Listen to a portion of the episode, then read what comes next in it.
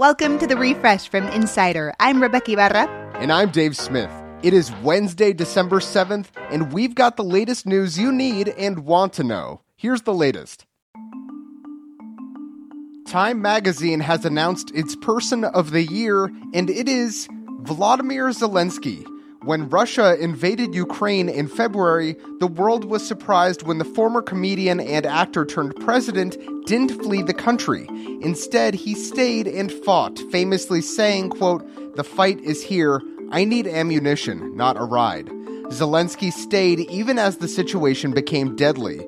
In the first month, four hundred forty-one Ukrainians were killed as Russians marched towards the capital of Kyiv. That's according to a new report from the U N. Time magazine says Zelenskyy has become a symbol of courage and hope. It's been ten months and the Russian invasion continues. And Zelenskyy is still in Ukraine with his people.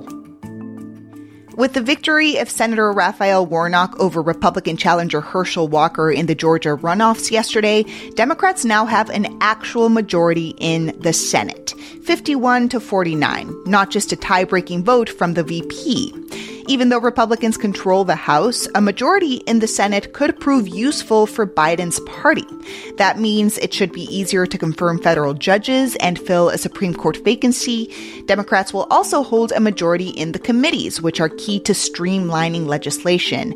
And it gives them more power to issue subpoenas and conduct government investigations. In Germany, twenty-five people have been arrested for plotting to storm the country's parliament and overthrow the government. Raids happened across the country this morning, targeting members of a far-right group. Prosecutors say they subscribe to violent and racist conspiracy theories, including QAnon, and have been organizing a shadow government. The group, which doesn't appear to have a formal name, had denied the existence of a modern German state and was preparing for Day X, when it would achieve power by force.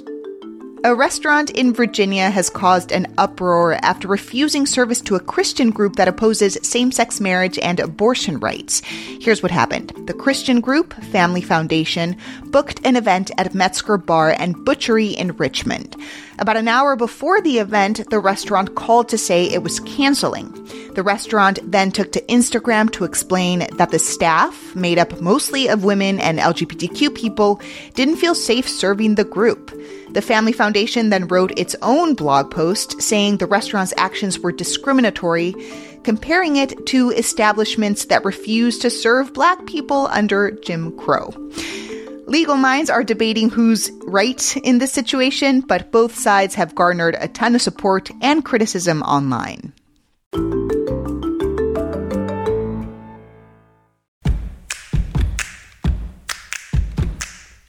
Hey, in case you haven't noticed, we're publishing our first episode a little bit later in the morning, nine thirty a.m. Eastern instead of our usual seven a.m.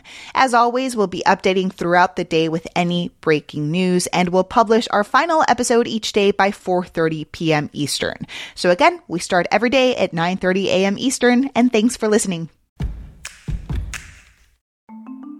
Just a day or so after news hit that Congress was weighing a bill that would force tech companies to compensate journalists for featuring their work, a new report says that bill is effectively dead.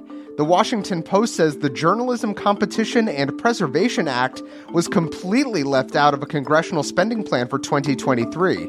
The Senate Judiciary Committee approved the bill with bipartisan support in September, but it was met with heavy opposition from Meta, which threatened to remove all news from Facebook and Instagram if the bill was passed. Meta argued that featuring news benefited publishers' bottom line, not the other way around, and that tech companies shouldn't be forced to pay for content. A nasal spray for people who overdose on opioids could soon be available over the counter for the first time. The F D A has fast-tracked the review of Narcan, which works in a few minutes to counteract the effects of an overdose, buying critical time for medics to arrive.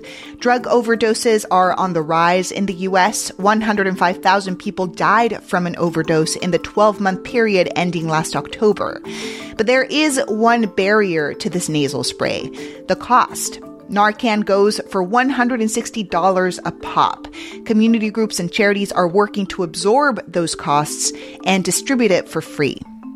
Following public outcry, legislators in San Francisco are walking back a policy that would have allowed city police to use robots as a deadly force option against suspects. They approved the practice last week, but now they're kicking it back to a committee for, quote, further discussion, which could take into account the criticism from civil rights groups that say a force of killer police robots retrofitted with tiny bombs could needlessly endanger lives and make the public, um, uncomfortable. This doesn't mean the policy is dead, just in bureaucratic limbo. Back in February, forty-year-old Camille Herron won the Jackpot Ultra Running Festival's hundred-mile race in Nevada. She beat everyone in the field, men included, and smashed the world record, which she had set, mind you, by over a minute. It was a huge personal accomplishment for her, as you might imagine. But now, officials from U S A Track and Field say her win is invalidated because, after remeasuring the course, the race itself was about seven hundred feet too short. A director of the festival says a U S A Track and Field official certified the course's length that day as one hundred miles and is frustrated that the organization waited eight months to perform a remeasurement, doing so without their knowledge or involvement. Herron, as you might imagine, is urging for another official remeasurement, this time with the race director on hand. Make sure to follow The Refresh from Insider on Apple Podcasts, Spotify, or wherever you listen to podcasts. And please leave a rating and review. It helps other people discover the show. You can also just tell your smart speaker to play The Refresh from Insider podcast. I'm Dave Smith. And I'm Rebecca Ibarra. Talk to you soon.